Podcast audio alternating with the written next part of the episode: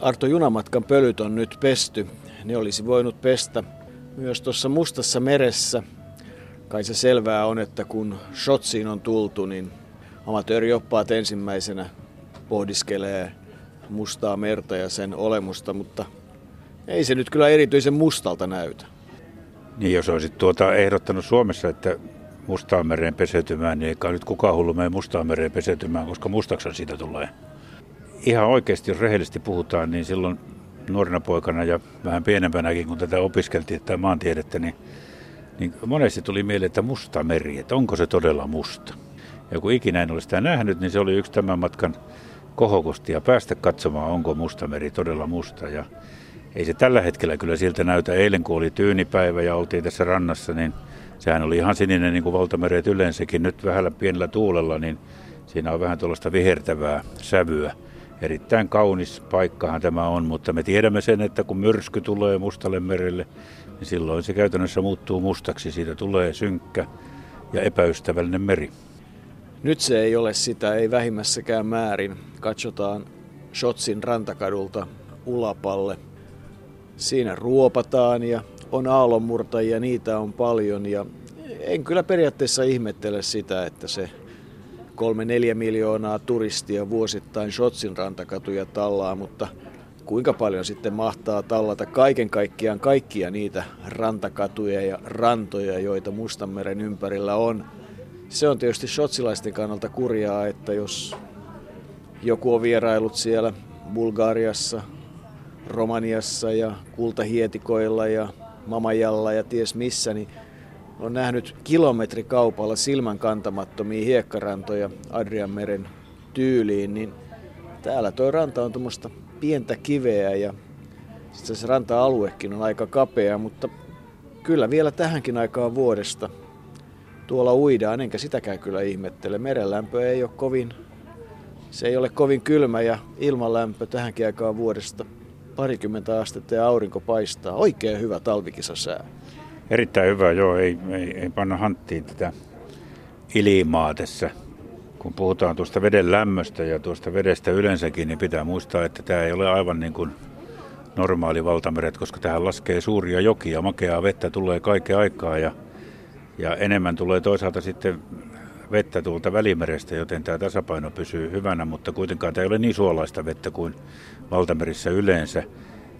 Tähän laskee kolme suurta jokea, joko Dniepr, joka laskee tuonne Ukrainan puolelle, ja sitten tuo jok jokkei hättäile, eli tämä hiljaa virtaa Don, se tulee Asovan mereen, joka on tuommoinen pieni osa Mustaa merta, ja sitten tulee se, joka minut aina yllättää. En tiedä, mistä se on iskostunut päähän, mutta mun on erittäin vaikea ymmärtää, että Tonava laskee Mustaan mereen. Mä oon aina kuvitellut, että se laskee ihan jonnekin muualle.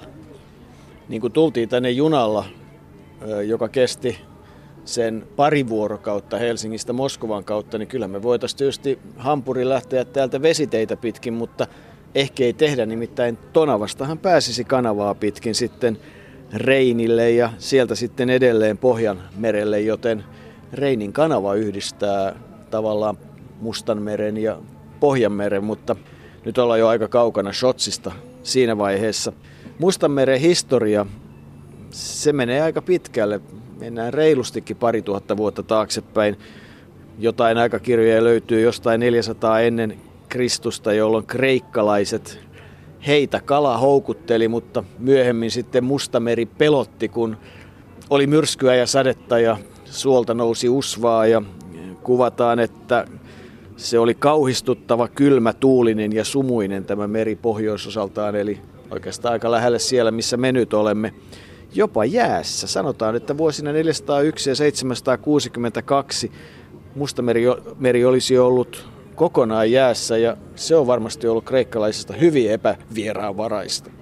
Hollantilaiset olisivat pitäneet, olisi voinut järjestää tosi pitkän matkan luisteluja amatöörioppaiden joku, kun tuossa äsken sanoit, että ajatukset harhailee, niin amatöörioppaiden harhailut on aika tunnettu ja Vancouveristakin oltiin lähdössä jo Panaman kanavan kautta koti Suomeen, mutta pysytellään nyt täällä Sotsissa vielä. Ei se huono idea ole lähtisi, lähteä Euroopan läpi vesireittejä. Kyllä sillä voisi päästä vaikka Itämeren kanavia Saksassa yhdistelisi oikealla tavalla. Mutta kun puhuttiin tuosta suola, suolapitoisuudesta, niin, niin tuota, ehkä siinä kannattaa jotakin lukuja vielä antaa siihen, että Se on, se on siis suolapitoisuus nimenomaan tuota pintavedessä, siis pintavedessä tuonne 50 metriä asti, niin Mustassa meressä on 17-21 promille keskimäärin 18,3, kun normaalisti valtamerissä suolapitoisuus on kaksinkertainen, eli yli 30 promilleja. Se sitten tämä koko Mustameri on aika erikoinen, koska sitten tuon pintakerroksen jälkeen tulee sellainen harppauskerros, jossa on 50-150 metrin alusvettä ja se on se suolaisempaa ja raskaampaa. Ja sitten 200 metrin jälkeen itse asiassa Mustassa meressä ei käytännössä ole elämää. Se on aika hapetonta vettä ja, ja se on hyvin rikkipitoista, koska se rikki, joka siellä pohjassa on, täällä on rikkikylpylöitäkin, joka tämä on siis rikkipitoista aluetta, niin se rikki on varmaan yksi osasyy siihen, että Mustameri on nimenomaan Mustameri. Onko siis niin, että Mustameren sukeltajalle suuri harppaus on 50-200 metriä? Ainakin jos sinä sinne menet. Mustameri on iso. Kuinka iso? No eri lähteiden mukaan 414 436 000 neliökilometriä, siis lähestulkoon Ruotsin kokoinen ja Suomen pituinen, lähes 1200 kilometriä, 600 kilometriä leveä ja parhaimmillaan 2,2 kilometriä syvää, joten ihan pikkulammikosta ei ole kysymys. Ja aika pieniä ovat sitten ne reitit, joita pitkin sitten Välimereen mennään. Eli, eli kun sieltä lähdetään sitten kulkemaan Bosporin salmen kautta Marmaran mereen ja sieltä Dardanellien kautta sitten edelleen Egean mereen, niin se ei ole kovin leveää tietä, johon tietysti liittyy sitten ihan omat historiansa. Ja kyllä kai se kannattaa nyt mainita, että mitä kaikkia valtioita tai mitkä kaikki valtiot tästä Mustasta merestä pystyvät nykyisin nauttimaan. Eli niitähän on käytännössä kuusi. Turkki, jonka, joka on siis, sillähän on eniten mustaa merta hallussaan. Sitä kun katsoo tuota Euroopan karttaa, niin sinne päin ei tajuakaan, että Turkin pohjoisosahan on periaatteessa ihan Mustameren rannikkoa.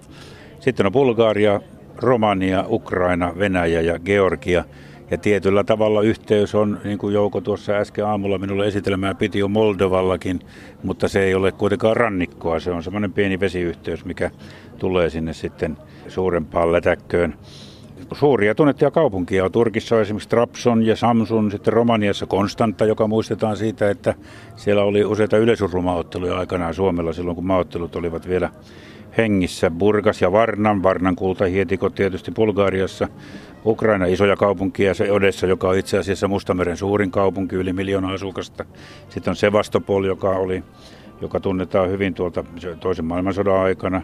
Jalta, sekin sieltä Jaltan kongressi ja Kerts, jossa sitten saksalaiset pysäytettiin käytännössä, etteivät he päässeet tänne Sotsiin. Sotsiinhan oli sota-aikana, nämä kylpylät olivat sotasairaaloita ja, ja neuvostosotilaiden kuntoutuskeskuksia.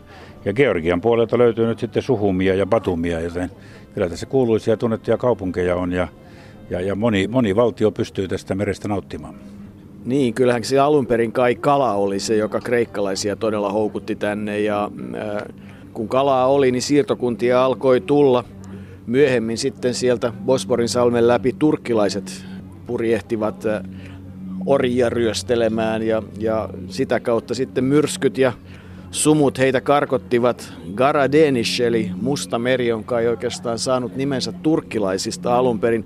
No sitten oikeastaan se merkittävä osa Mustameren historiaa ei niinkään Shotsiin liittyen, mutta kuitenkin oli, kun 1400-luvun puolivälissä turkkilaiset valloittivat Konstantinopolin ja sulkivat Bosporin salmesta pääsyn. Ja sitten aika pitkän aikaa voidaan sanoa, että Mustameri on ollut Välimeren suunnasta suljettu meri, kunnes sitten vasta 1700-luvun loppupuolella venäläisille tuli oikeus, myöhemmin itävaltalaisille ja 1800-luvun alussa sanotaan, että Mustalla merellä näkyy jo ranskalaisia ja englantilaisia sotalaivoja, mutta et kyllähän merkittävä osa Mustaa merta on tietysti erilainen sotahistoria ja kyllähän se Oolannin sota vai onko se täällä enemmänkin Krimin sota, niin 1800-luvun puolivälissä kolmen vuoden aikana Sevastopolin ja Krimin alueella, niin sehän oli merkittävä osa tätä, mutta myös ensimmäinen maailmansota ja kyllähän saksalaisten haave oli päästä Mustalle merelle ja nauttimaan sen öljystä toisessa maailmansodassa.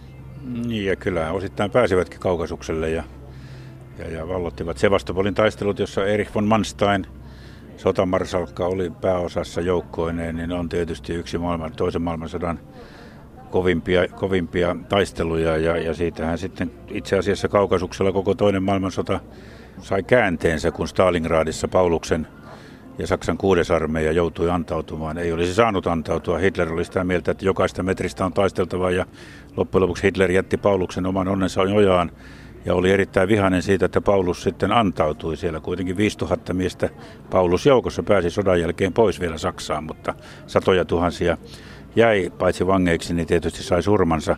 Erich von Manstein, jonka, jonka sotamarsakka, jonka elämän kerran tuossa luin, niin hän olisi valmis ollut silloin purkamaan tuota Stalingradin mottia, mutta Hitler ei koskaan antanut lupaa Paulukselle lähteä sitten hyökkäämään sieltä ulos, joten se oli yksi suurimpia katastrofia, mitä sotahistoriassa on, ja se käänsi toisen maailmansodan.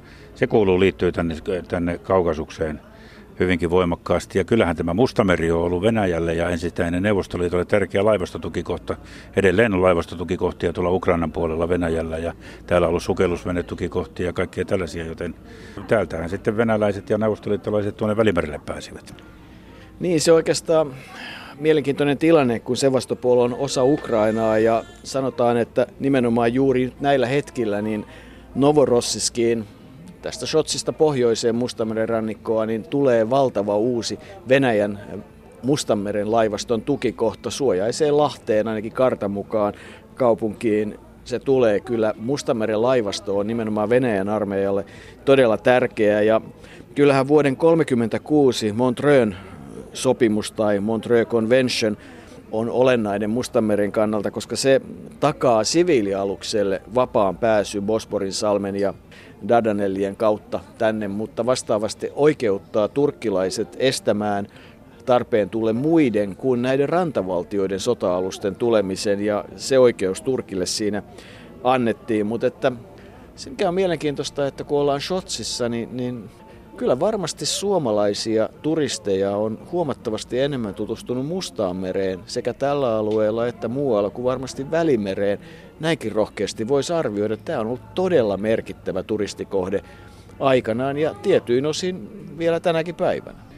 No en, niin, no en, en osaa tuohon sanoa määristä, onko Välimerellä käynyt enemmän kuin täällä, mutta kyllähän täälläkin on käynyt ja Bulgaariassa ja Romaniassa ja, ja sitten Sotsissa silloin 70-80-luvulla, niin kuin on tässä tullut todetuksi jossain vaiheessa.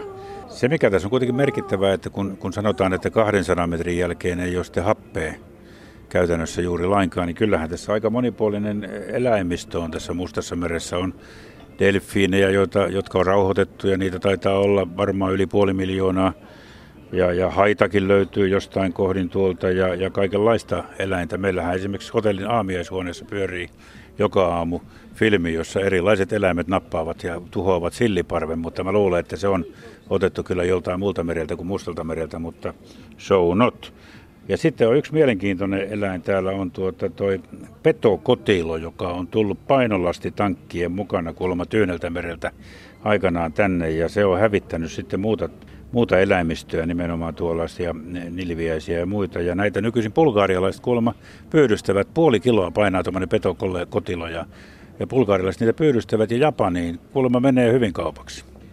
Niin kyllä varmasti saastuminen on yksi sellainen kysymys, mikä, mikä keskusteluttaa, kun puhutaan Mustasta merestä ja myös sitten tuo eliöstön muutos, mikä on oikeastaan kai kaikkien merien. Kansainvälistyminen aikaan saa kaikenlaisia ihmeellisiä asioita, mutta siinä se on. Ja kun sitä sanotaan mustaksi mereksi, niin sittenhän se on kuitenkin maailman sinisin meri, niin kuin monesta paikasta on saanut lukea. Ja en sitten tiedä, kuinka monelle suomalaiselle Georg Otsin Mustanmeren valssi on tuttu, mutta kun sitä aamulla tuossa kuunneltiin, niin kyllähän se jostain muistin sopukoista kohtuu tutulta tuntuu. Pate Mustajärvikin on laulanut mustasta merestä ja miehestä. Ja sinä sikäli oli tietysti historiallinen aika olla täällä, vaikka vähän kaukana oltiin siltä paikalta, että, että Posporisalmen ali tuli, tuli nyt juuri avattiin tunneli, jolla yhdistettiin Eurooppa ja Aasia ensimmäisen kerran tunnelin kautta. Ja sieltä metrot kulkevat ja se varmasti auttaa liikennettä sitten siellä päin maailmaa. Sinne on täältä jonkun verran matkaa, mutta yhtä kaikki se on Musta, Mustanmeren aluetta ja kyllä tähän Mustanmereen tähän liittyy monta legendaa, joita kaikkia ei tässä ehditä. ehditä. Mutta argonautit, kreikkalaiset täällä ensimmäisen kerran purjehtivat ja, ja löysivät Medeian keisarin tyttären, joka oli noita. Hänen avullaan kultaisen taljan ja saivat sitten aikaan kaikenlaista asutusta täällä. Se on myytti, joka, joka yhä elää ja siitä on vain osa totta. Ja jatkuvuuttakin on. ihan muutaman viikon ikäinen on tuotu tutustumaan Mustaan mereen ja ainakaan tällä hetkellä voi sanoa, että hän ei ole siitä os- kaikilta osin kovin kiinnostunut eikä erityisen tyytyväinen.